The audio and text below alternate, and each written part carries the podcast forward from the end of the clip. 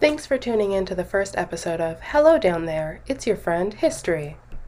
The goal of this podcast is to teach you just enough to make you a hit at parties, assuming you attend parties where people like to hear about Lyndon Johnson's spring-loaded cigarette holder and or presidential enemas. Today I'm going to be talking about James Garfield.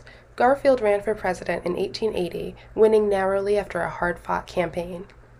His reputation had been tainted by a major scandal while serving in the House of Representatives he received $329 in stock from a corrupt company, which Democrats made a huge issue in the campaign, plastering the numbers 329 everywhere they could, ranging from sidewalks to a beet that the Secretary of Agriculture found on his desk. Garfield served as president for only a few months before being shot in July of 1881 by Charles Guiteau, a man who was angry about not being given a job in Garfield's administration. This was after germs had been discovered, but before American doctors had fully come around to believing in them. So after being shot, Garfield spent two and a half months being subjected to gruesome medical procedures before ultimately dying. Garfield was shot in a train station. Incidentally, he hated this train station specifically, so it was a sort of insult to injury situation. The wound likely wouldn't have been fatal on its own, but the responding doctor shoved at least two different probes and a finger inside of him, opening up a cavity that would later become filled with pus. After a good deal of this, someone finally said, Hey, doctor.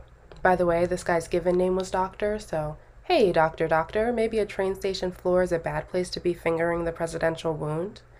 And so they took Garfield back to the White House, which was also decidedly less than ideal since the White House was falling down, as it apparently was for a good chunk of US history. It seems sort of weird that for multiple decades, winning the presidency meant you were forced to live in a vermin filled dump, but whatever. Dr. Doctor then embarked on a barbaric plan of care that even plenty of American doctors, germ deniers though they were, likely would have objected to. Unfortunately, they didn't have the chance because he rigidly controlled access to Garfield on the basis of having called dibs. He had been summoned to the scene of the crime by Robert Todd Lincoln because he had cared for Abraham Lincoln after he was shot and he made a strong impression. Robert Todd Lincoln was actually at three of this nation's four presidential assassinations, rounding out his trio with McKinley a couple decades later. The other doctors who did have access were only allowed to remain after ceding all medical authority to Dr. Doctor and agreeing to serve as nurses. As this was happening, infections introduced by what we're calling medical treatment ravaged Garfield's body. At one point, he almost drowned in blood and pus after an abscess popped.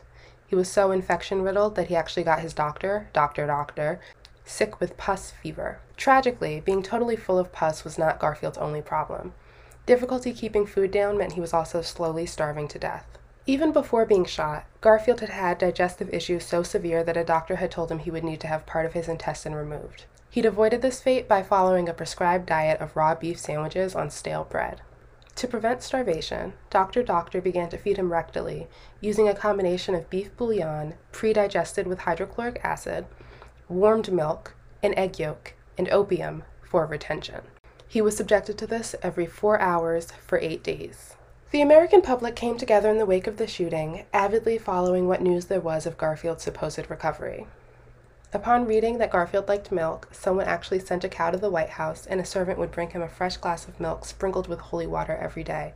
The less charming side of this passion was that a number of people called publicly for the assassin to be lynched, with one person writing into a newspaper to suggest that he be kept alive but forced to eat two ounces of his own flesh every day.